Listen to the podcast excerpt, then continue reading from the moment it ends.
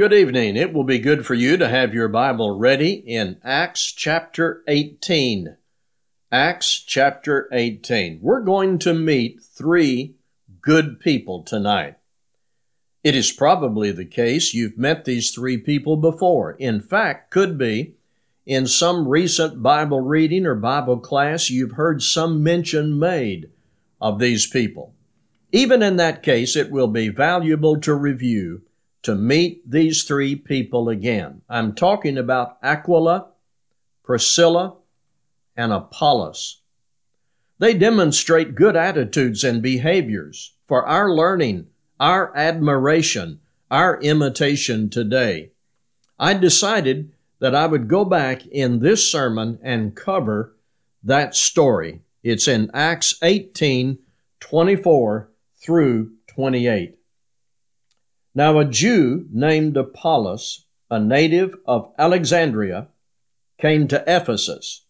He was an eloquent man, competent in the Scriptures. He had been instructed in the way of the Lord, and being fervent in spirit, he spoke and taught accurately the things concerning Jesus, though he knew only the baptism of John. He began to speak boldly in the synagogue but when Priscilla and Aquila heard him, they took him aside and explained to him the way of God more accurately. And when he wished to cross to Achaia, the brothers encouraged him and wrote to the disciples to welcome him. When he arrived, he greatly helped those who through grace had believed, for he powerfully refuted the Jews in public, showing by the Scriptures that the Christ was Jesus. That's the reading of Acts 18 24 through 28. And here is this man, Apollos, of the Jewish race from Alexandria, with two important skills eloquence, and along with that, a good knowledge of the Scriptures. With him, I'm going to say, his two best friends, Aquila and Priscilla. Apollos comes to Ephesus, becomes acquainted with these two Christians.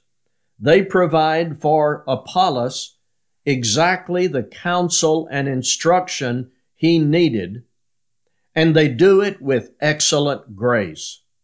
Apollos was now able to use his eloquence and his knowledge to refute unbelief, and it says what he was doing, showing by the scriptures that Jesus is the Christ.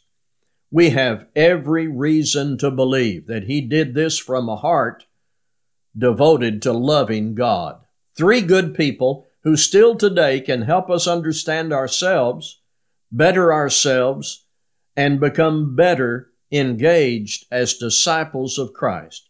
Four observations about Apollos can deliver the truth to us for good self examination. Four, observations about Apollos can deliver the truth to us for good self examination. Number one, Apollos was knowledgeable. Verse 24 says, He was mighty in the Scriptures, or in the English Standard Version, competent in the Scriptures. Apollos was a Jew born at Alexandria. It is my understanding Jews who were raised in this Egyptian city were generally highly educated. Historians estimate at the time of Apollos about one million Jews resided in Egypt.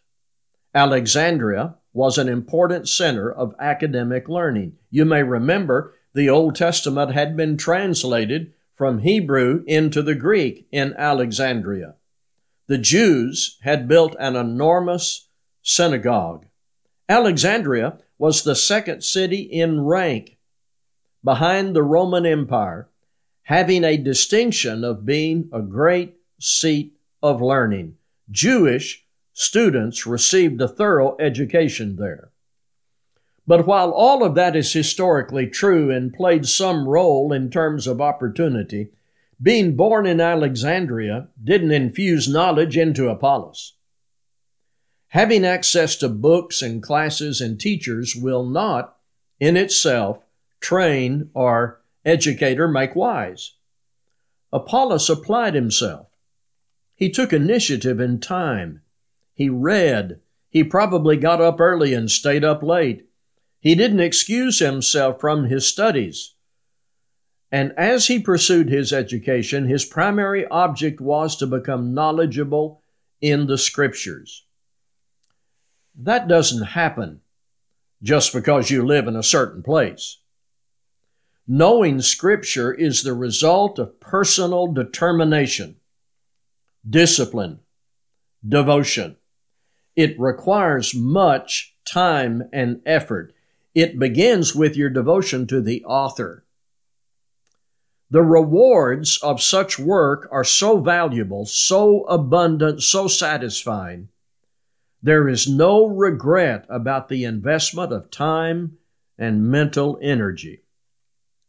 I want to encourage each of us not only to read Scripture, but to spend time focusing on the meaning, seeing connections in the text, discovering truth you have missed before, reviewing truth you've studied before, learning more of God, becoming closer to Christ, being challenged with the Bible open before you to live a deeply reverent life with God.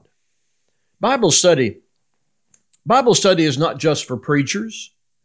It is for everyone who loves God and His Word. Read, study, apply God's Word to be right with God, to be a good disciple of Christ, and to be knowledgeable. Apollos was knowledgeable.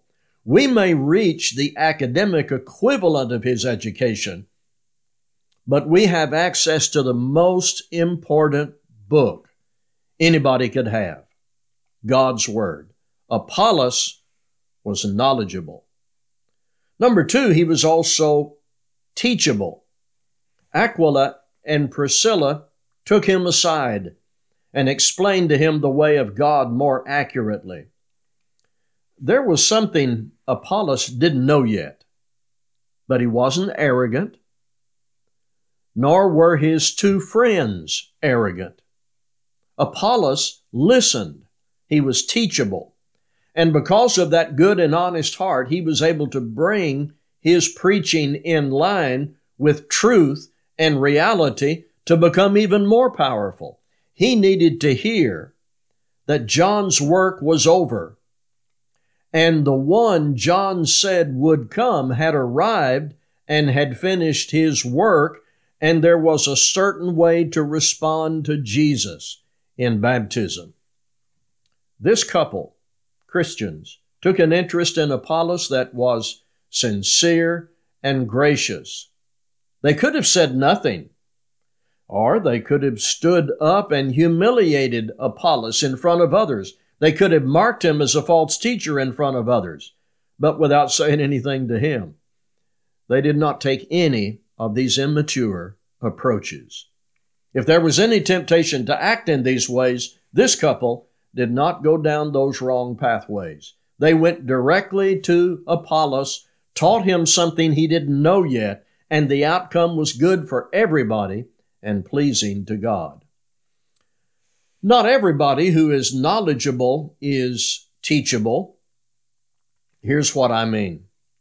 Some students at a certain point in their education arrive at a place of some arrogance where they think and may say, Nobody can teach me anything now. And when a student reaches that point, they shut themselves off from future learning and they lose their effectiveness as a teacher of others. The old familiar expression is a know it all attitude. Sometimes people who acquire vast amounts of information fall into a pit of ignorance because they become arrogant and they decide they know it all. Not Apollos. Though knowledgeable, he was still teachable.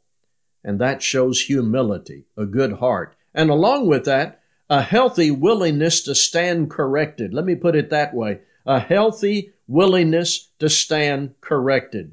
Something every one of us ought to have, no matter how much information we take in, how quickly, how much we remember, how much scripture we can quote. Our imperfection, our capacity to make mistakes, and our personal tendencies toward pride and prejudice ought to be confessed and guarded against carefully. If you reach a place in life where you are so stubborn you cannot accept correction, you're no longer teachable. And that's decay of character. May I say that again? If you reach a place in life where you are so stubborn you cannot accept correction, you are no longer teachable, and that's decay of character and it is not compensated for by all your previous accumulation of knowledge. Apollos was the kind of person we should seek to be today knowledgeable, but also teachable, and along with that, he was approachable. Verse 26 they took him aside. English Standard Version, they took him and explained here is a test of personal humility. Would you let someone take you aside? Well, I'll tell you that I've been taken aside a few times. And I confess it can be unsettling. And there is a tendency that must be suppressed to be immediately defensive. I believe Apollos though knowledgeable and eloquent, carried himself with people in such a way he was approachable. I need to inquire of myself Do people feel free to approach me? How do I carry myself? What is the message of my demeanor? Not just the message of my tongue and pen, what is the message of my demeanor? I need to be aware of something I studied with you in a previous sermon not long ago. In 1 Corinthians 10 12, it tells us, Let him who thinks he stands take heed lest he fall. I should be constantly aware. I can be mistaken, and I can be wrong, and I can sin. I need to be teachable and approachable. It could be it could be some of the most valuable things you learn about yourself you learn in the context of criticism. If you automatically refuse all criticism and correction, you may shut yourself off from one of the great sources of edification available. Apollos was knowledgeable, teachable, approachable, and to that I would add, he was immovable. 1 Corinthians 15 58. Therefore, my beloved brothers, be steadfast, immovable, always abounding in the work of the Lord, knowing that in the Lord your labor is not in vain. A few years ago, we took up this passage in four sermons and did follow up studies. Christians are people who are rooted and grounded in their faith and determined they will not move away from Christ. The idea is being solid, steadfast, not occasionally, but always abounding in the work of the Lord. Now, back to Acts 18, find verse 28, where it says that Apollos, after being corrected, now including the full truth of the gospel about the response of baptism, vigorously refuted the Jews publicly, showing from the scriptures that Jesus is the Christ. This work he did required not only knowledge, but firmness of conviction, courage, and courage under fire. Apollos was immovable. And he was immovable not because he was an educated Alexandrian, not because he was a good public speaker and debater. He was immovable because he personally believed and practiced what he preached. Jesus is the Christ. He really believed that with all his heart, and his preaching and living was based on that. You know, you can be eloquent and knowledgeable, but movable, subject to compromise, yielding to temptation, and leaving the Lord and His work, going back into the world. If you could look behind the preacher's doors, in some cases you would be disturbed. There are men who are tremendous public speakers and they know their subject well. But in the discipline of life, they do not really know the author of Scripture. There are preachers and teachers and elders so weak in their character, the devil has made them movable. They move away from the Lord into adultery or dishonest gain or arrogance or some other kind of wickedness. Though we are disturbed about these falls from the faith, we can be encouraged by examples like Apollos. And there are many Christians today who show the same good traits of steadfastness and who are steadfast, immovable, and always abounding in the work of the Lord these people know that their labor in the Lord is not in vain. So, we can confidently affirm Apollos was acceptable to the Lord. Everything in the account leads us to believe the Lord accepted the life of Apollos through the cleansing blood of Christ received by Apollos through the activity of his faith. Turn with me to 1 Corinthians 1 Corinthians 3, Paul is reviewing good work that had taken place in Corinth. 1 Corinthians chapter 3 and verse 6. I planted, Apollos watered, but God gave the growth. And then in chapter 4, verse 6, Paul said, I have applied all these things to myself and Apollos for your benefit, brothers that you may learn by us not to go beyond what is written, that none of you may be puffed up in favor of one against another. What does this tell us? Paul and Apollos preached in Corinth, working together as moved by the Holy Spirit, so that people in Corinth would hear the gospel of Christ and so that Christians would know how to live. Paul speaks with commendation of Apollos. And when this testimony is added to Acts 18, there's every reason to believe this man's life and work was acceptable to the Lord. Knowledgeable, teachable, approachable, immovable, and so by faith in Christ, acceptable to the Lord. Finally, I wanted to make this comment about Aquila and Priscilla. Leadership doesn't mean getting people to follow you.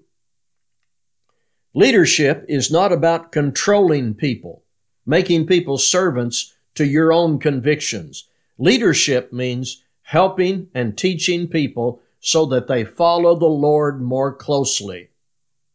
Aquila and Priscilla didn't want Apollos to follow them. They wanted Apollos to follow the Lord.